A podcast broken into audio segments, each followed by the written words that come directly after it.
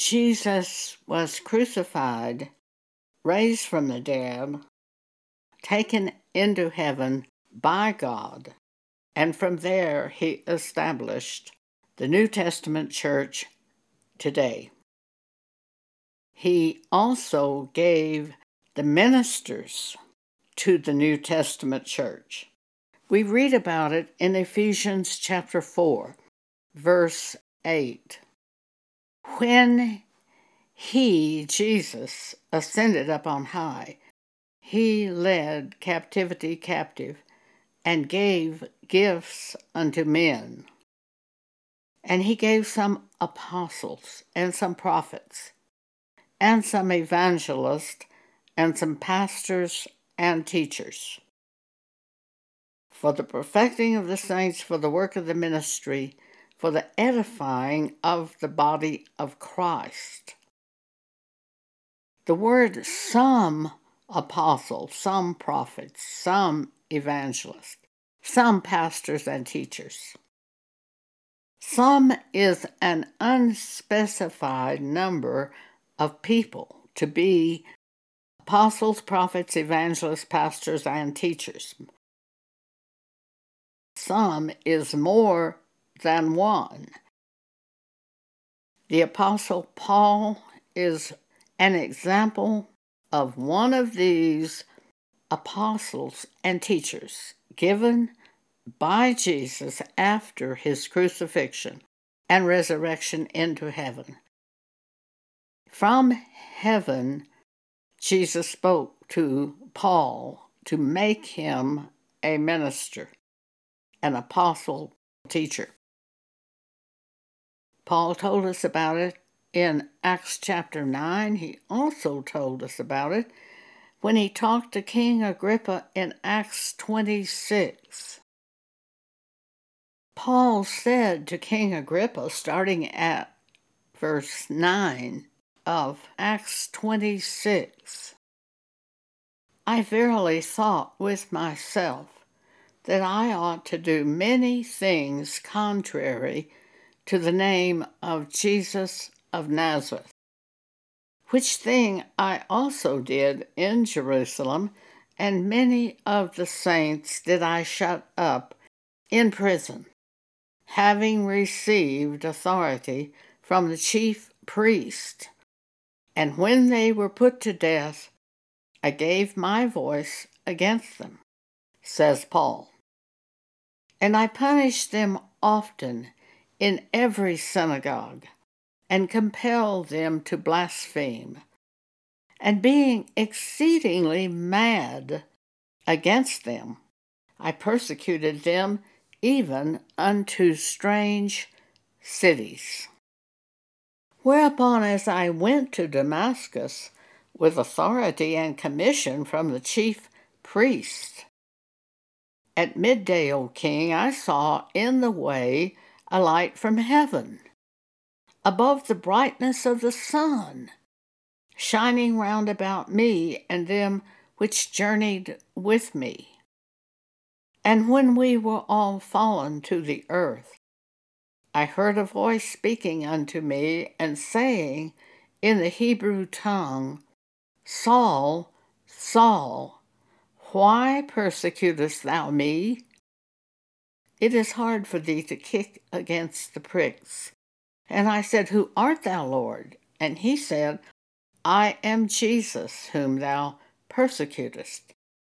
But rise and stand upon thy feet, for I have appeared unto thee for this purpose, to make thee a minister and a witness both of these things which thou hast seen, and of those things in the which I will appear unto thee, delivering thee from the people and from the Gentiles, unto whom I now send thee, to open their eyes, and to turn them from darkness to light, and from the power of Satan unto God, that they might receive forgiveness of sins, and inheritance among them which are sanctified by faith that is in me. Whereupon, O King Agrippa, I was not disobedient unto the heavenly vision. Paul was an apostle, preacher, and teacher. Preacher's not actually a ministry office, but it's something that you do. Apostle, preacher, teacher. The ministry office is given to the church by Jesus after his resurrection. Some apostles, some prophets, some evangelists, some pastors and teachers, for the work of the ministry for the edifying of the body of Christ. Ephesians chapter 4. No, they are not popes, they are not archbishops, they are not vicars, as they're called in England. They are apostles, prophets, evangelists, pastors, teachers. I'll speak to you about the two offices that I know best, which are apostle and prophet, and tell you what God showed me about those two offices. I was driving along the road one day in approximately 1979, and I heard this word from God. I have called you and set you in the body of Christ as an apostle. I was shocked. I said, apostle? What's an apostle? I had often been shown that I was a prophet. Often. My pastor from the pulpit one day on a Sunday morning said, Joan is not a teacher. She's a prophetess. I'd never told that to anyone at all at the church where I was attending. When Pastor said that, our Bible teacher just nearly jumped out of his skin because he told me, he said, often I started to tell the class that you're a teacher. And he said, I always had a check in my spirit that you weren't a teacher. So I didn't tell. He said, I knew you were something, but I didn't know what you were. Well, they still didn't know I was apostle. I never did tell anybody. But the pastor revealed to the congregation that I'm a prophet, which is true.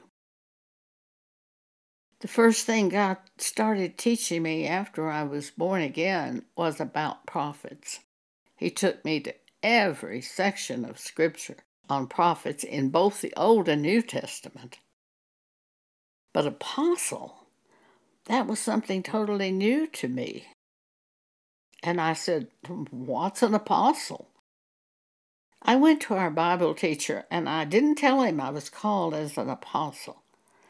I just said to him, we profess at this church to believe in apostles, prophets, evangelists, pastors, and teachers that were set in the church for the work of the ministry. Which one are the apostles? He was absolutely dumbfounded. He said, I don't know.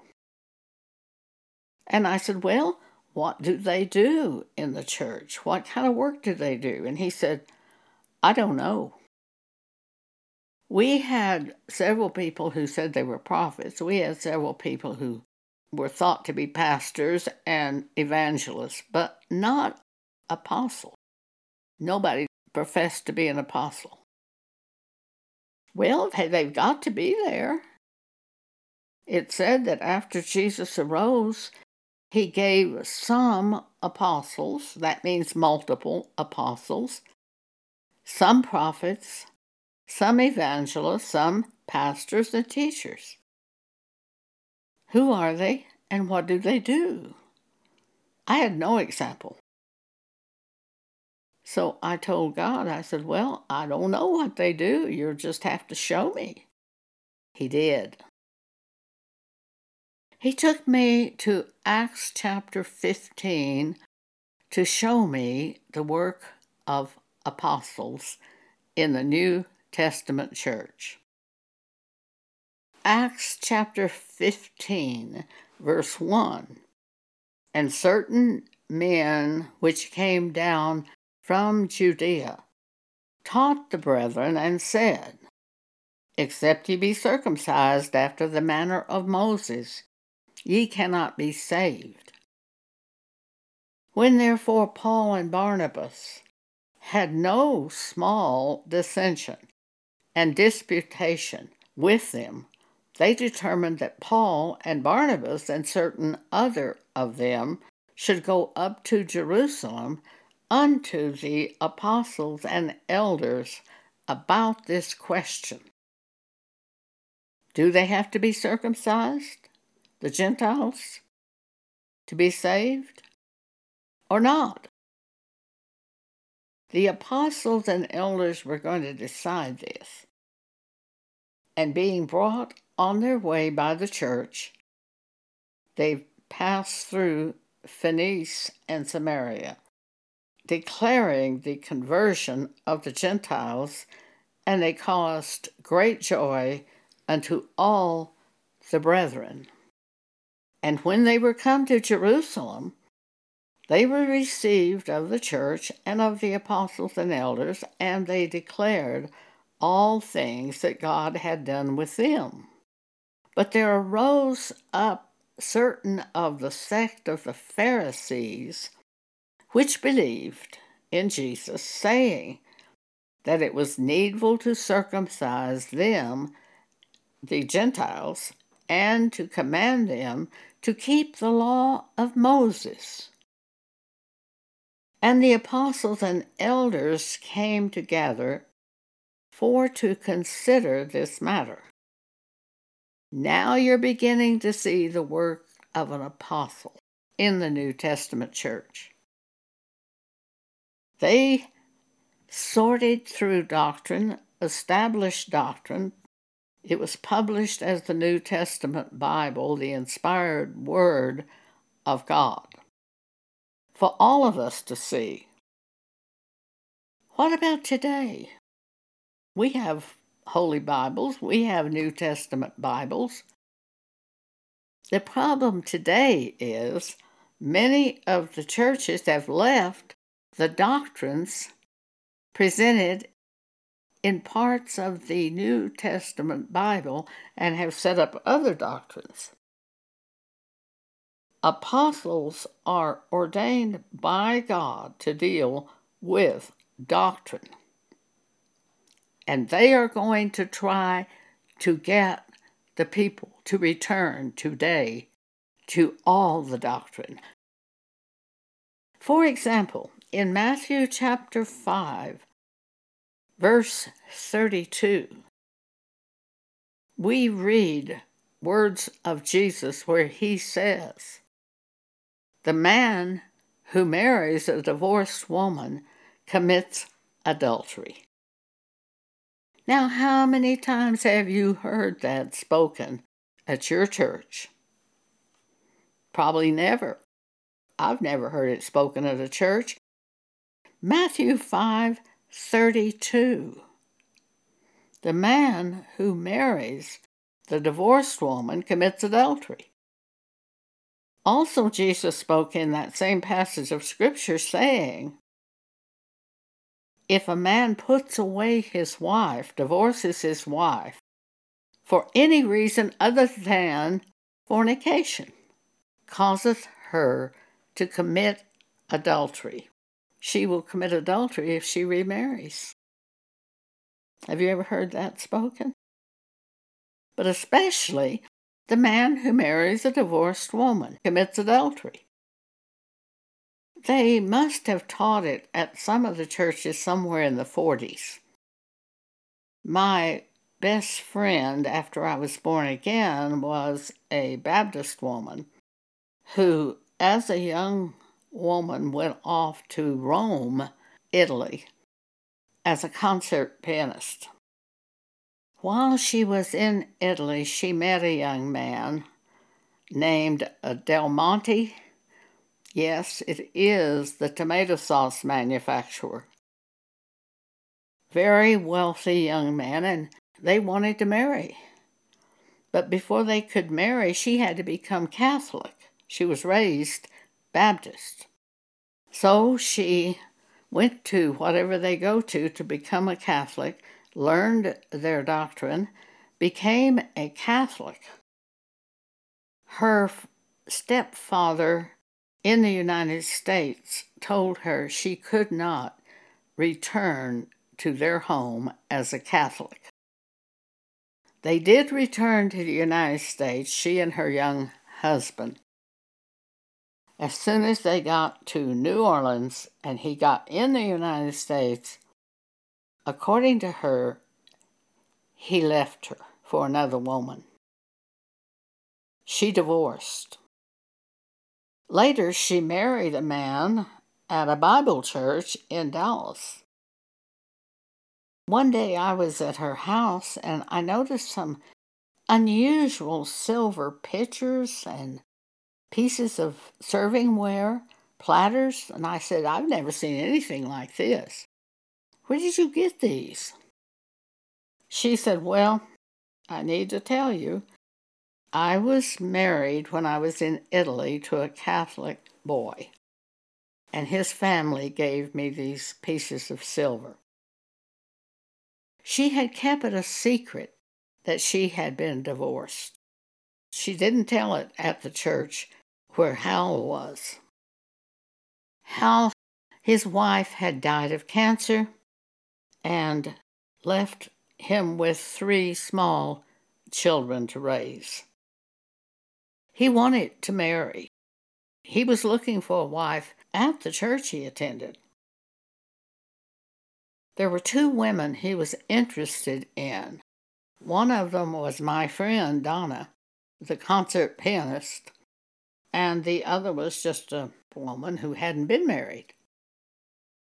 He began dating Donna, fell in love with her, and after he had fallen in love with her, she told him she had been divorced. She'd been divorced in the United States. She married while she was in Italy. But he went ahead and married her. But I think he knew this scripture because I said to him, if you had known Donna was divorced, would you have dated her? He got very silent and for a few minutes thought it over, and he said to me, no, I don't believe I would have dated her if I had known she was divorced. So apparently they taught this scripture at the churches where he had been raised in the 1940s. Let's just read it. Matthew chapter 5, verse 32. Jesus said, but I say unto you, that whosoever shall put away his wife, divorce his wife, saving for the cause of fornication. Jesus is saying the only scriptural reason to divorce your wife is fornication, if she is committing fornication. Whosoever shall put away his wife, saving for the cause of fornication, causeth her to commit adultery. When she remarries, she'll commit adultery. And whosoever shall marry her that is divorced, committeth adultery. Have you ever heard that scripture? I've never heard it taught at a church. But that is what Jesus says. Mark chapter 10, Jesus said that God intended marriage to be for life, till death do you part. At the time of sexual intercourse, the 2 become one flesh. Paul says that in 1 Corinthians chapter 6, verse 17. And he says, flee fornication. For every sin that a man doeth is without the body, but he that committeth fornication sinneth against his own body. He told the men, even if you have sex with a prostitute, you become one flesh at the time of sexual intercourse. Flee fornication. We'll continue tomorrow talking about this subject of apostle and what God showed me about it. Thank you for letting me share this with you today.